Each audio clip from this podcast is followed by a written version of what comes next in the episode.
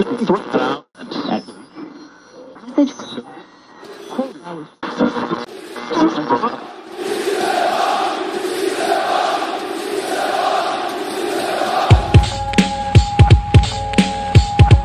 this is Matt. Kosei. Mark. Guillaume, James, Mel, Zach. This is David. Terry here. This is PSG Talking. Le seul podcast sur le PSG en anglais.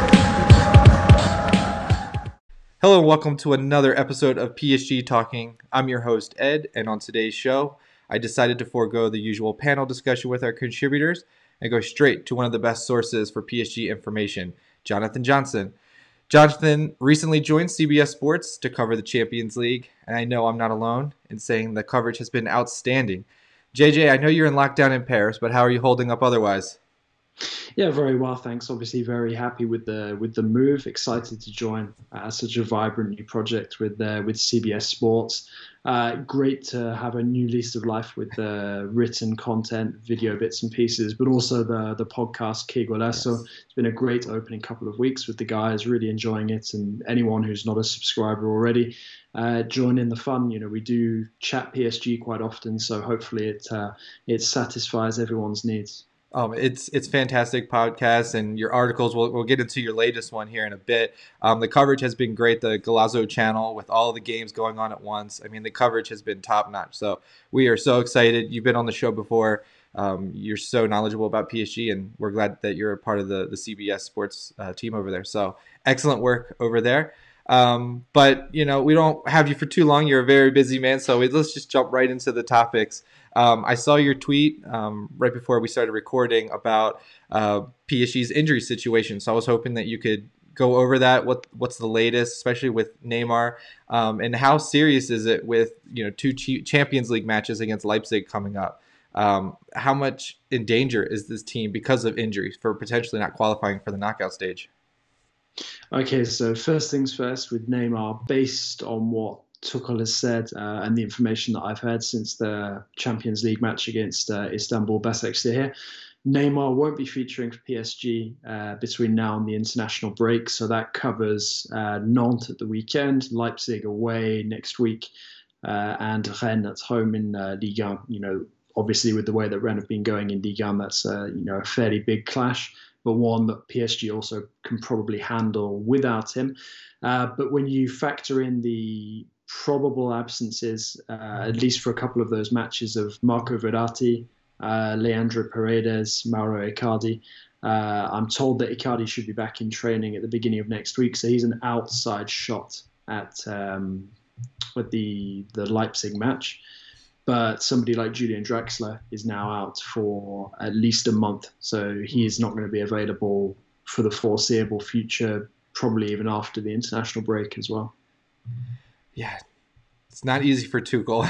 we'll get into his lineup decisions later, but I mean, he's really had to move a lot of people around, and you know, Nagelsmann uh, for Leipzig, he's already kind of warning PSG that he's planning to make several changes, and you know, Tuchel did get the better of him in the semifinals last year, but that's a team with a lot of really young players that really have not a whole lot to lose. And I'm really worried about those two games. And, you know, if we didn't get that win over Istanbul, you know, the other day, I think not qualifying and dropping down into the Europa League would be a very real possibility, don't you think? Yeah, obviously that was a threat, but I think something that probably tempers those fears now uh, is the way that Leipzig were dismantled by a United side that I think PSG probably could have beaten, I mean, at least drawn with, had they performed a bit better in the opening match. I think that is where the, the real disappointment lies. It was a poor performance at home uh, against United. It didn't have to be that bad. Uh, you know, luckily the response was there ultimately uh, against uh, here. Mm-hmm. But PSG will know that they need to play much better than they did in Turkey uh, against a team of Leipzig's quality. But also the the United defeat for Leipzig shows PSG, you know, that they can be gotten at. Uh, you know, and Nagelsmann can be outdone tactically. Uh, you know, and I think that'll boost PSG coming into that one because, uh, you know, the players Tuchel will will look back to what happened a couple of months ago and the way that PSG swept Leipzig aside. Uh, you know, with a really, really good mm-hmm. performance, arguably the the best one Absolutely. of that uh, Champions League run in Lisbon.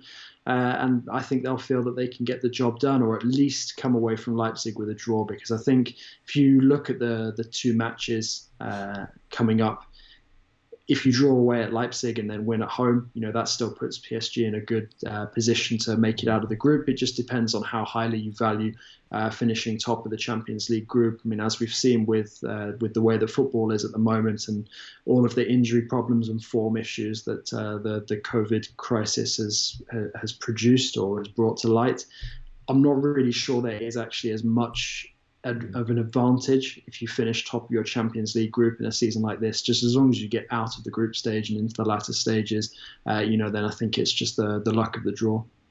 Yeah, other than the the traveling, there's really not a home field advantage with with the coronavirus spiking. I can't imagine they're going to let a lot of fans into the stadium, so there's really no home field advantage. So, and we've seen in the past, finishing top of the group can still land you Real Madrid. So uh, there, there's just not a whole lot. So, like you said, I just hope we get to the, the knockout stage. I mean, Europa League would just be a nightmare. So hopefully, and as we've seen with Manchester United, I mean, they, they just beat Leipzig 5 0. They, they don't seem to be slowing down, and going to Manchester is going to be tough. So, those Leipzig games, I mean, you got to get maximum points uh, from those two games.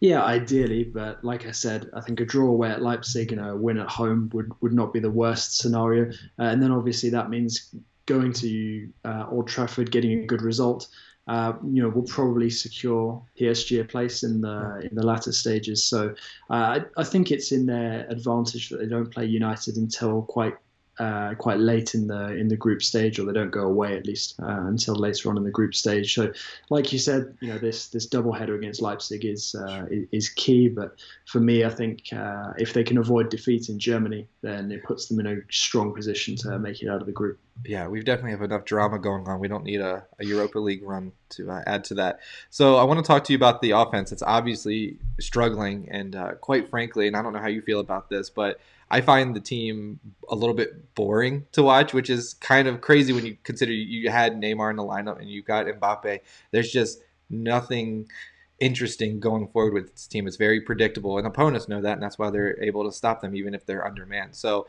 you know, without Neymar, this team is obviously going to continue to struggle offensively. I mean, he was one of their anything creative was usually coming from him.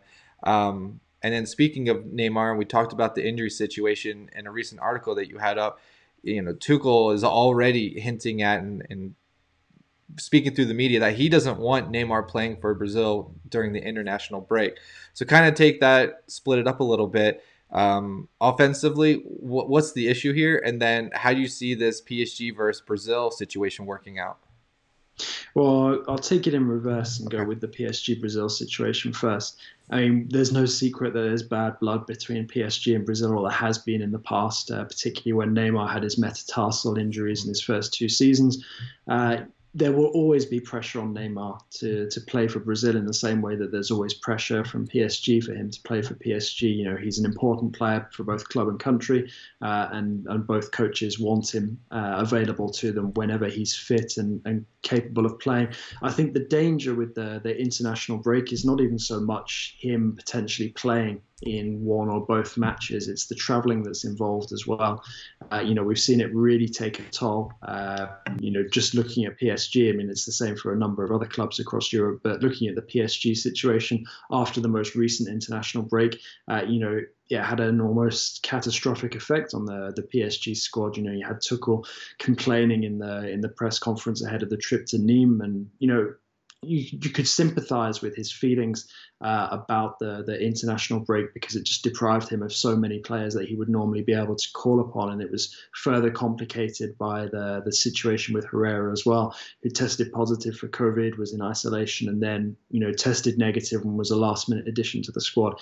So with regards to Neymar in Brazil, I think it's probably as much about the travelling uh, and the potential ramifications it would have on PSG after the break uh, as it, as much as it is about the the matches themselves. In terms of solving PSG's attacking uh, headaches at the moment, it's very difficult to say uh, exactly what the issue is because I think that there seems to be a general malaise at the moment uh, across many members of the squad, not just the attackers. But I do think one of the biggest problems that PSG have going forward is the lack of creativity in midfield. When Marco Verratti is not there, uh, you know, there's very little invention uh, in the middle of the park. Uh, the midfields uh, aligned by Thomas Tuchel are, are often workmanlike. Uh, you know, they, they have very little in terms of uh, creativity there. It, it's more sort of midfield enforcers. Uh, and to be perfectly honest, I think perhaps the, the short term solution is to keep Marquinhos in midfield because as much as he prefers playing in central defence, uh, and as much as I do rate him as a defender, and he, you know, he is clearly a very good de- defender. He's also a very good midfielder, and he is actually more creative than many of the other midfield options. You know, if you're putting him in a midfield that doesn't contain Marco Verratti, the chances are he's just as likely, if not more likely, to be able to create a, an opportunity uh, for for one of the attackers. So I think PSG is suffering domestically at the moment from the absence of Di Maria, uh, but I think that it's also important to have that link between the midfield and the attack. Uh, and without Verratti there, obviously, you know PSG suffer as well. So for me, I would keep uh, Marquinhos there until Verratti is fit and, and firing again, uh, and then potentially look at moving him back into the defence. Then you know Pereira I actually think he started okay uh, since his arrival. He looked uh, fairly decent in midfield, uh, but has, has also looked quite solid at the back. So you know he seems at this moment in time equally versatile to to Marquinhos. Uh, but like I said, Marquinhos seems to fit better in that midfield uh, and gives PSG more in terms of the you know sort of vision, uh, passing, and you know searching for the attackers. So for me, I would keep Marquinhos there, and obviously when Di Maria comes back from his suspension, that sorts things out domestically. Uh, and I think Di Maria in Europe as well is is sort of paying for a lack of match practice at the moment. We're seeing a similar situation with Kurzawa because Tuchel is crying out for depth at left back after the injury to Bernat, and you know it leaves only Bakker really as the the main option uh, in that position domestically until the the suspensions are served. So I do think that those bans incurred against Marseille really didn't help. Uh, but uh, you know, sort of after this coming international break, I think things will become a bit clearer for Tuchel, and we'll be able to get an idea of sort of how he gauges the the, the strength and depth that's available to him after Leonardo's late dashes in the transfer window. Yeah, that's probably what uh, Tuchel was crying out for when the transfer window was open. Some sort of a creative attacking player, because as we've learned with Verratti, he's just not that reliable, whether it's an injury or suspension. Um, he's such a key player, but he's so unavailable. They always say the best ability is availability, and unfortunately, he's not always there on, on the biggest stage. So unfortunate, but I agree. He, I mean, he's he's vital. You can clearly see that the midfield is, is missing him, and I don't know if Idrissa Gueye and Herrera and um, Marquinhos are, are, getting it done in midfield. Um, you, you mentioned Tuchel a little bit there, and from what I can tell, if you want to use Twitter as a base for anything, it, it seems like he's he's lost a lot of the fans. A lot of the fans are out on him, and I, I would say I'm kind of part of that. I just think anytime you have Mbappe and Neymar and you're not scoring goals, I mean Mbappe hasn't scored in Champions League since what last December. I just think that that that's you could get sacked for that. I mean that's just crazy to me. So um, it's well documented that Leonardo would like to bring in his own manager, and they've they've kind of clashed publicly. So, in your opinion, would you say that are the players are the players fighting to keep Tuchel? Is it a money situation? Are there not that many good options at manager out there to bring in? Um, and with all that being said, do you anticipate a change at manager at some point this season? I do anticipate a change. Uh, I don't know if Tuchel will be able to, to last the entirety of the season. Obviously, early results this campaign count against him. To have three defeats already at this stage is, uh, you know, is, is, is not good looking.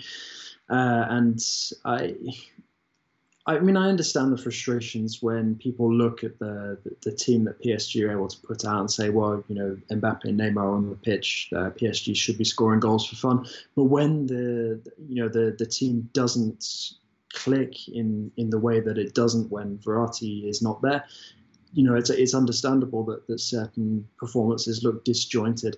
I think the most worrying thing uh, at this moment in time uh, with regards to the Tuchel situation is that a lot of players seem to have lost interest, and I think that comes from the dressing room. Uh, you know, and if Tuchel doesn't really have the, uh, you know, the the attention of the the players anymore. He you know that he doesn't have them emotionally invested in what they're doing.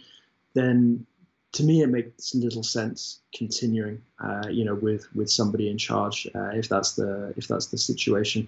Obviously, we know that since his arrival, uh, Tuchel does have the support of, uh, of, certain individuals in the team who are very important to the way that he likes to play, uh, notably the likes of Di Maria, the likes of Neymar. But simply passing to these guys, uh, getting them the ball somewhere on the pitch, doesn't necessarily create goal scoring chances. And I feel that Tuchel has given up on the tactical side of things now for, for quite a while. Uh, and is basically falling into the trap that many PSG coaches have fallen into the trap of over the last few years of having a very, very talented squad, but relying on the individualistic elements of the players as opposed to, to trying to search for the, the team chemistry. In the last really good collective performance that I can remember that came from uh, a Tuchel tactical masterclass, so to speak, was away against Manchester United in the Champions League when there were so many unavailabilities. You know, Tuchel really had to consider his tactical approach, his, his strategy, uh, and PSG came away with a, a, very positive result. Obviously, there have been some important wins uh, along the way since then. But I feel that there's been very little of the, the the, the, tactical experimentation that we saw from Tuchel in his in his debut season, uh, and he hasn't really pushed PSG on strategically. We know uh, that Tuchel was under a lot of pressure at the end of his debut season after going out to Manchester United in the Champions League unexpectedly at home. He'd already signed the, the contract extension, and the club didn't uh, announce it officially for, for another few months after that. Leonardo then returned. Uh, you know, there was obviously the power struggle uh, and uh, the and the subsequent attempt to leave uh, by Neymar. He ended up staying. Uh, you know, Mbappe challenged the the, the hierarchy. Uh, you know, to to give him more responsibility. and you know that resulted in PSG's last season when they managed to make it to the Champions League final. So for me, that was the pinnacle of the of, of the Tuchel era, and it kind of feels like everything decompress after that moment, uh, and there's been no sort of build up uh, of, of the same sort of pressure since. And you know, it just kind of feels like PSG are playing in a series of friendlies at the moment. When you watch it, I can uh, you know I can sympathise with your point of view that they they make for boring watching occasionally. I mean, you look at the the recent performance against Manchester United in a stadium for, for me uh, where there were no supporters. That was my experience of the match. It was a very empty uh, experience. It wasn't a particularly good showing from either side. United obviously winning it by the one goal on the night, but it is very uninspiring uh, at the moment watching some of these PSG performances, and it does feel like maybe the current squad have come as far as they can under Tuchel, and you know Leonardo is waiting for, for an opportunity to you know really make an inquest into PSG's form and potentially uh, raise the sword uh, and, and end Tuchel's time as coach. I mean, the, the thing that counts in Tuchel's favour at the moment is he still has uh, a few months of a very lucrative contract left, so it will cost PSG a lot at a time when you know money is uh, you know quite scarce because of the, the COVID crisis. Uh, and obviously, that's a consideration for PSG. You know, if they were to change coach, uh, sometime in the next couple of months, you could almost guarantee that there will be no incoming transfers for that new coach, at least up until the, the following summer. So it would be very difficult to persuade a new candidate to join PSG uh, and be able to do what they wanted to do with the squad in, in, the current climate. So, you know, I think that's definitely one consideration. Uh, but you know, the, there's obviously a bit of frustration on uh, on Leonardo's part as well.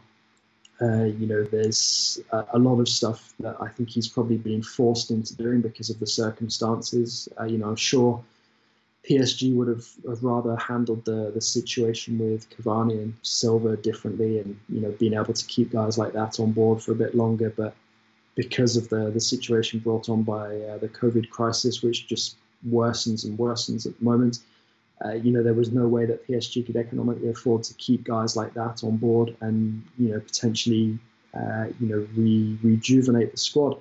So it's it's a complicated time for PSG, like it's a complicated time for many big European clubs.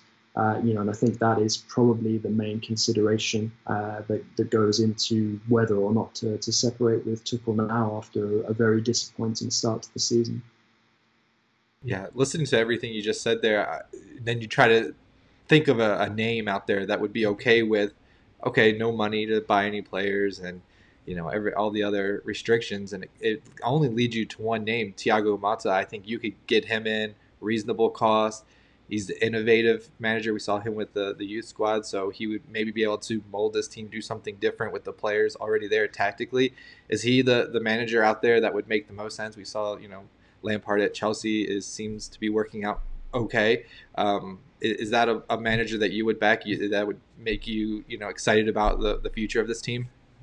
I mean, obviously, it would be exciting. Uh, it would be a very curious experiment for PSG to, to go with. I mean, I think that was the hope or has been the hope uh, for for the Qatari ownership for a long time to have sort of a homegrown coach, sort of a you know PSG's own version of Pep Guardiola, so to speak.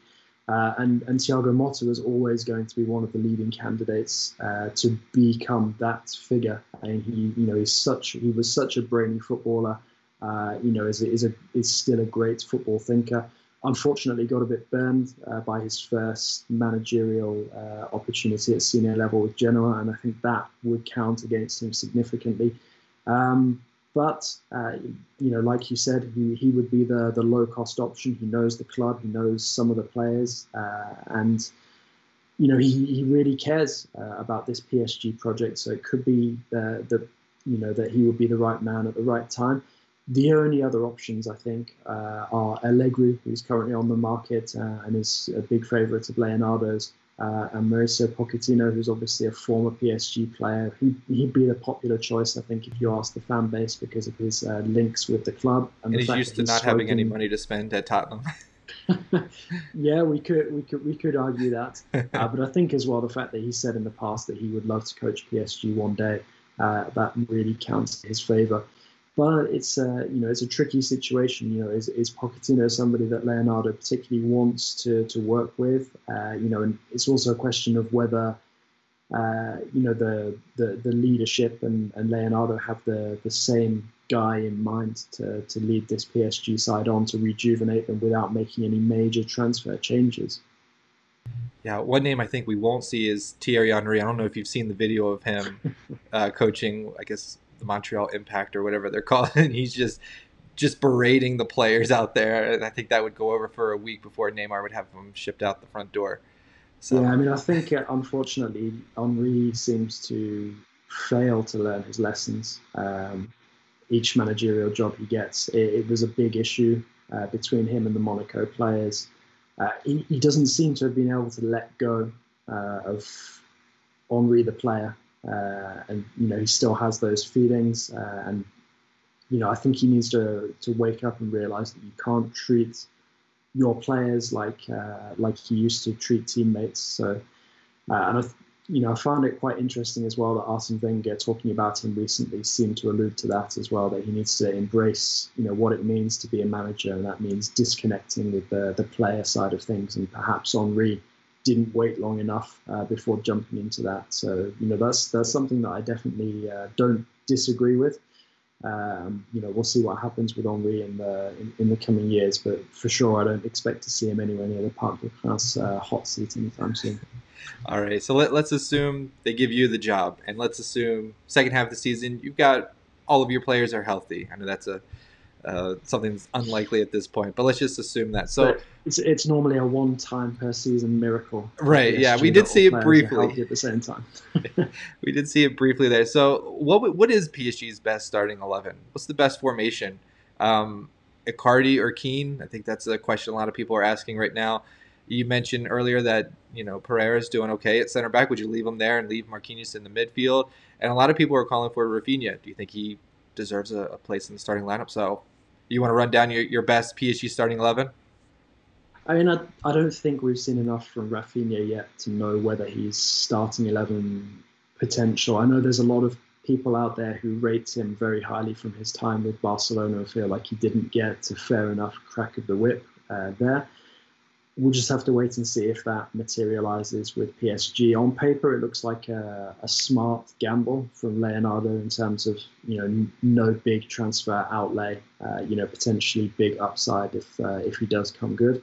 But for the moment, I, I, haven't seen enough from him to, to suggest that he's going to break into uh, any potential strongest starting 11. I mean, obviously, um, PSG are blessed with one of the best goalkeepers in the game, Keylor Navas, so there's no debate that, that he would start between the sticks. I've been pleasantly surprised by Florenzi since his arrival. I think he's uh, been a very good addition at right back, and it, it feels a bit like the, the capture of Bernat a couple of years ago with him uh, okay, we you know we will probably discover his ceiling at some point in uh, along the way this season, but if he still feels like an upgrade uh, in that position based on what PSG have had over the last couple of years, certainly uh, more of a positive figure than Thomas Meunier was uh, towards the end of his time in Paris. Defensively, uh, despite the fact that I am a big fan of him in midfield, I would have Marquinhos uh, alongside uh, Kimpembe. And I think Kimpembe is probably one of the big positives uh, this start of the season. He seems to have matured a lot. Uh, he's performing far more consistently than he has probably at any point since the 2018 World Cup victory. Seems to have finally embraced the fact that he is one of the senior figures in this, this PSG squad, one of the guys who's been around the club the longest. Uh, and uh, you know, I'm liking what I'm seeing from him so if far. I, if I had to mold the perfect PSG player, just being able to perform on the pitch and attitude and love for the club, I mean, Kimpembe would be pretty close to it as an ideal PSG player. Yeah, I, I agree. Uh, you know, I think he, you know, he knows how important the shirt should be to, to, to the players, and is a is a good guy for the for the academy graduates to, to look to in terms of trying to break into the senior setup. Um, in terms of the left back situation, um, I like what I've seen from Bakker so far. Um, I'd probably be undecided about starting him or Kurzawa because, in the absence of Bernat, uh, for me, there's no real obvious starting left back option. Uh, we know what Kurzawa can do going forward on his day. There's just you know those days are few and far between, unfortunately. So I, I think Bakker looks promising for the future. So I'd, I'd say one or the other, but I'd probably side with uh, with Bakker. Uh, you know, I think that he is going to develop into into a better player, and he's already showing you know a good amount of, uh, of, of ability for somebody with such little senior experience before this injury crisis thrust him into the limelight. So I'm I'm happy with what he's shown so far. In the midfield, uh, I would probably go with sort of a fixed two in the middle, uh, Verratti being one, and Paredes being the other. And then that way you can accommodate four attacking talents. You know, obviously Neymar uh, and Mbappe are in there. Uh, Angel Di Maria being the third of the four. And it's it's tough. It's tough to choose between Icardi and Kean for that final spot at the moment. Kean started so well, uh, and we haven't seen clinical finishing from Icardi for quite a long time now if this was the Icardi that, that first started out at PSG uh, on loan, then I would have no hesitation in saying that it should be him in that starting lineup. But it's kind of Kean in the in that situation now, who's sh- showing well since arriving on loan. We'll see if uh, you know it turns into a, into a permanent deal. Uh, I don't have any information at this time that there's a buyout option for PSG, so you know we'll just have to wait and see on that front. But it is concerning. Um, Icardi's recent injury uh, and the fact that he, you know, hasn't sort of looked in his best form and shape, you know, for the best part of a year now, because it's more than six months. Uh, you know, he was looking pretty sloppy uh, at the start of this year. Obviously, we had the, the lockdown, barely featured in the, the Champions League uh, in Lisbon. He didn't play at all against uh, Dortmund, I believe, right? No, no, it was Cavani in the uh, in, in the second leg, and that was Cavani's last outing yeah. at Parc des Princes. So, you know, at this moment in time, Icardi looks like a costly mistake uh, based on everything that's happened with the the COVID crisis since. I mean, who was to know that you know the situation would get as as bad as it is at this moment in time? But the warning signs were still there uh, before Leonardo signed off on that deal. That uh, Icardi, you know, was not showing his best form, was was struggling to find the back of the net, and that hasn't resolved itself. So, you know, I do think that Leonardo does have, uh, you know, some serious questions to ask. That being, uh, sorry, some serious questions to answer. That being one of the main ones, because PSG are in a difficult financial situation at the moment, yet they still spent the best part of 70 million euros on a guy who doesn't always feature under the current coach, uh, and when he does play, doesn't always score. So it's it, you know it is a it's a very problematic scenario right now, and I guess that also plays into part of the the thinking from the likes of Leonardo, the likes of the hierarchy uh, when considering Tuchel's position. Would a different coach be able to get more out of the current crop of players? You know, and looking at individual cases, is there a case to suggest that someone like Pochettino or Allegri or Motta, uh, as we've discussed, could get more uh, out of Icardi than, than Tuchel does at present? No, all great points, and I also wonder if maybe Thiago Motta, we talked about him, if he came in, if we would see some of the youngsters get more playing time, especially against maybe lower level league on players. Um, it just seems like Tuchel. I guess we saw it with Kouassi. He did give him a chance in Al-Shih, but there's still a lot of young talent on this team, and I know I'm not alone in saying I'd like to see a lot more of those players get an opportunity, especially if the more senior players are kind of lethargic and just going through the motions you know, let's put out Ruiz or something like that and, and see what he's got. You know, um, just makes you wonder if Tuchel's missing an opportunity there. Um, I do appreciate you talking about Kean and his contract situation because that's something a lot of people I'm seeing on social media where you're seeing conflicting reports where it's just a straight loan deal or maybe there's like a little nugget of a transfer fee that maybe PSG could pay. So according to you, there's there's really nothing in the contract. So if PSG want to keep him, they're gonna have to probably pay Everton close to what they paid for Icardi, wouldn't you imagine?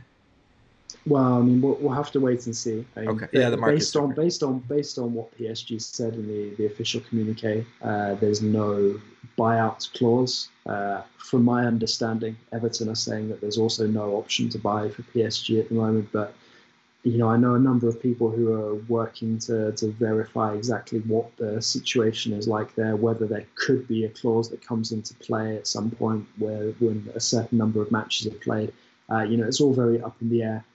Uh, it's you know, it's just good to see um, such a talent like Kean rediscovering himself after a disappointing spell with Everton. And to be perfectly honest with you, I'm not sure that it's something that he would be able to translate back into the Premier League at some point. So I'm not sure how much value he would have to, to Everton moving forward. You know, if Ancelotti didn't see anything from him uh, since his time in charge of Everton, I don't think that's going to change just because he's started to find a bit of form uh, with PSG. Uh, you know, I think it's the fact that uh, Ancelotti, you know, doesn't plan with him moving forward. So whether or not uh, Kean's future lies in Paris beyond uh, this season. Uh, you know that that's up for debate, but it doesn't seem uh, likely that he's going to be going back to Goodison Park at the end of the campaign. Maybe Leonardo could just call his call his old friend Ancelotti and like give us a good price. You know, COVID things are tough around here. You know, give well, us a I discount on Kean. I, I, think based on uh, what Ancelotti wrote about Leonardo in his uh, in his book, there there won't be any of those friendly phone calls anytime soon. fair point. Fair point. All right, let's get you out of here on this one. So, there's been some reporting, take it with a grain of salt, about the current contract negotiations with Mbappe and Neymar. Um, is there anything credible that you're hearing on either end where PSG are trying to sign them for you know an extension of maybe a couple years? Um, and if you haven't heard anything, how do you see this situation playing out with COVID and the team not playing great? the the manager on the hot seat. How do you see this whole situation with these two players playing out? Uh, my information at this moment in time is that PSG do want to extend both Mbappe and Neymar. The problem is the, the you know the current situation. It's uh, you know it, it's catch twenty two really until uh, COVID disappears and becomes less of a financial burden for all big clubs, not just PSG uh, it's going to be very difficult for, for PSG to commit that sort of money, uh, you know, to the to the kind of contracts that will tie Mbappe and Neymar to, to PSG for the foreseeable future. In an ideal world, uh, you know, I think after a run to the Champions League final, everyone would have been on cloud nine, uh, and PSG would have tied both players to extended contracts back then. I think everyone was feeling good about the PSG project, uh, despite the, the defeat to Bayern. There was progress made. Uh, you know, it was tangible progress as well, and you know that for me was the moment to strike uh, with with a guy like uh, Mbappe, in particular. And now the new season has started. It was always going to be a very difficult uh, start to the season, considering the short turnaround time. Uh, Mbappe was talking to the official uh, club website this week about just how tough this has been in terms of you know stopping one season after the Champions League run and then starting a new one. Uh, and I completely understand that, but unfortunately, because of that impact uh, on PSG's start to the season, it's now put everyone in this funk where there is there seems to be very little positivity surrounding PSG right now. I mean, there's there's not that much positivity surrounding football, full stop, right now, and that's understandable given the the current circumstances, particularly in France, where you've not just got the the COVID crisis, you've got a lot of political tension as well.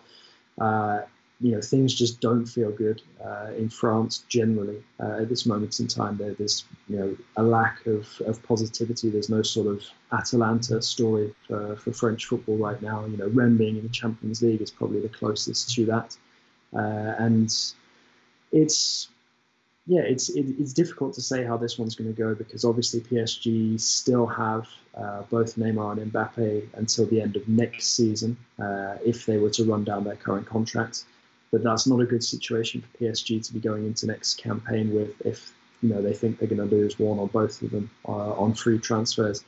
However, the longer this uh, this current crisis goes on, the the less likely you know any other club in uh, in the game is going to be to come in and pay the sort of money that the PSG would need to be put on the table, you know, to even consider parting with one of them. So it's uh, it's a very complicated situation at the moment, uh, and to be perfectly honest, I think it must be complicated for the players as well, considering their futures. Because you know it's not like uh, you know Neymar can can look at Barcelona and, and say, well, you know they'll they'll stump up the cash and sign me because Barcelona were having financial issues before all of this came along. Uh, you know, so now with the, the current mess they find themselves in, you know, completely leaderless with a new coach who might find himself outside out of a job in uh, the next couple of months. Uh, you know, it's very, very unclear there, and I think that closes the only real door for Neymar out of uh, Parc des Princes at the moment. And you know, the two names that keep cropping up with Mbappe, Real Madrid, and Liverpool, I can't see either of them being able to pay in excess of 200 million euros uh, which is you know what PSG you know would be entitled to ask for based on current valuations. It's uh, you know it, it's it's a, everybody is in limbo uh, in this situation at the moment. So there's no obvious answer as to you know what is happening, what could change. Uh, you know, and I think it, it unfortunately for PSG, uh, it, it just leads to time running down. Uh, and obviously, PSG are the big losers in that because they're sort of into the final two seasons of uh, both of these important contracts and they they don't have that much wiggle room. So the only other possible scenario is that PSG have to choose one of the two. I'm not saying that they are in that situation already. I'm just saying it's it's possible that the longer this goes on, the, the more they might have to start considering that uh, avenue. Or somebody else of, of high value in the squad comes into form uh, and becomes an attractive proposition for another club somewhere in Europe. That you know it brings me back to what I was saying about Icardi earlier. When you think about the money that PSG spent on Icardi transfer wise, uh, and you just wonder how that might have been spent a bit more wisely uh, in this current uh, situation. Absolutely. It does make you wonder if PSG have to keep the two players till the end of their contract and eventually let them leave on a free maybe if they win the Champions League, you can kind of stomach losing them on a free if you if you have the trophy at the end. So that might be part of their thinking as well. But to your point, there's not a whole lot of teams that can afford them. It's not just the transfer fee, but then also their wages. And so they may look around and say, you know, they're good friends. They enjoy playing with each other. Paris isn't the worst place to live in the world. You're pretty much guaranteed Champions League football every season. Why not? Why not just stick it out, sign a contract, even if it's not for as much money as you want? Um, and then maybe a two-year deal. And Mbappe is young enough; he'll get another mega deal maybe when the COVID is, situation is resolved. But yeah, I, hopefully they can stick around. I really enjoy having both of them. They're they're great to watch, and um, so hopefully something can be worked out. And there's always time to go to Real Madrid. I think, right? I mean, that I guess is probably the other compromise that uh, you know contracts extensions are signed, they're just not as long as maybe PSG would have hoped, uh, you know, but they're short enough as well to be appealing uh, to the likes of Mbappe, who seems to be in a bit too much of a hurry uh, at times uh, at this stage in his career, for in my opinion. Yeah, he's very very impatient. And real quick, is the situation the money situation is that the, that Qatar QSI doesn't have the money, or are they trying to stay within the financial fair play boundaries? You know, because it's hard to believe Qatar doesn't have the money to, to fire Tuchel and bring someone in and, and pay them an extension. Are they trying to be more of a self-sustaining club? I mean, that's definitely been the goal for, for PSG since financial fair play came into being, and the sponsorship deal with Nike and with uh, Accor Hotels, uh, you know, is, is something that was a big step towards, you know, that goal. You know, PSG are more financially sub- sustainable since signing those two sponsorship deals. But the thing is, with with COVID, it's not just hitting PSG in the pocket because of uh, the inability to put fans in the stadium and the, the ability to sell merchandise on a match day. It's also the impact that it's having on the sponsors. I mean, Accor's uh, president, uh, Sebastien Bazin, was speaking recently and saying that the strongest market for them, you know, despite the fact that they're a global uh, hotel chain, is actually Asia at this moment in time. So they're, you know, they're making big losses. Uh, you know, and obviously with uh, Neymar changing from Nike to, to Puma, there's a there's a little bit of tension there as well. So it's not just a, a question of whether you know Qatar has the money to, to, to, fire somebody like Tuchel. It's you know keeping it all in the books in terms of financial fair play. Uh, and at this moment in time, there's very little money coming into uh, PSG that can then go out and, and be spent on either transfers or you know a, a, severance package for somebody like Tuchel. So it's a question of you know being smart in terms of managing the the, the money. Um, and it's yeah, it's it's not an easy time for, for anybody in this in this current uh, climate. Um, you know, but PSG have the, these deals that uh, the, these companies are, are tied to. Uh, and obviously, it doesn't help anyone that there's the, the additional mess with uh, Mediapro as well. So it's a very uncertain time financially for, for everybody. And you know, the the day that PSG can have a, a full capacity des Princes, uh, you know, will be uh, there will be a big sigh of relief uh, here in Paris. Feels like we're a long way away from that, but um, fascinating stuff. Jonathan, thank you so much for joining us. And again, let people know how they can find you on Twitter and uh, mention the other podcasts that you're on um, as well for people to check out. Yeah, well, I'm in the same place I've always been on Twitter. So that's at jon underscore LeGossip. Uh, and uh, you can find all of my CBS sports uh, articles and videos through that uh, or through the official CBS um, channels. Uh, and the podcast is Que Golazo, uh, which is uh, you know pretty much every day during the week, Monday to Friday. Uh, so you can get all of your European football content there. And like I said, we chat PSG regularly, so uh, hopefully uh, some guys who are, are not already aware of it will will subscribe and and enjoy the content. Fantastic. Well, thanks again. We'll check that out and. Um, we'll see. Maybe towards the end of the group stage, we'll see where PSG stand, and we'll have to get together for another chat. But thank you again. This has been great, and we'll uh, catch you next time. Sounds good. Take okay. care. Speak Bye. soon.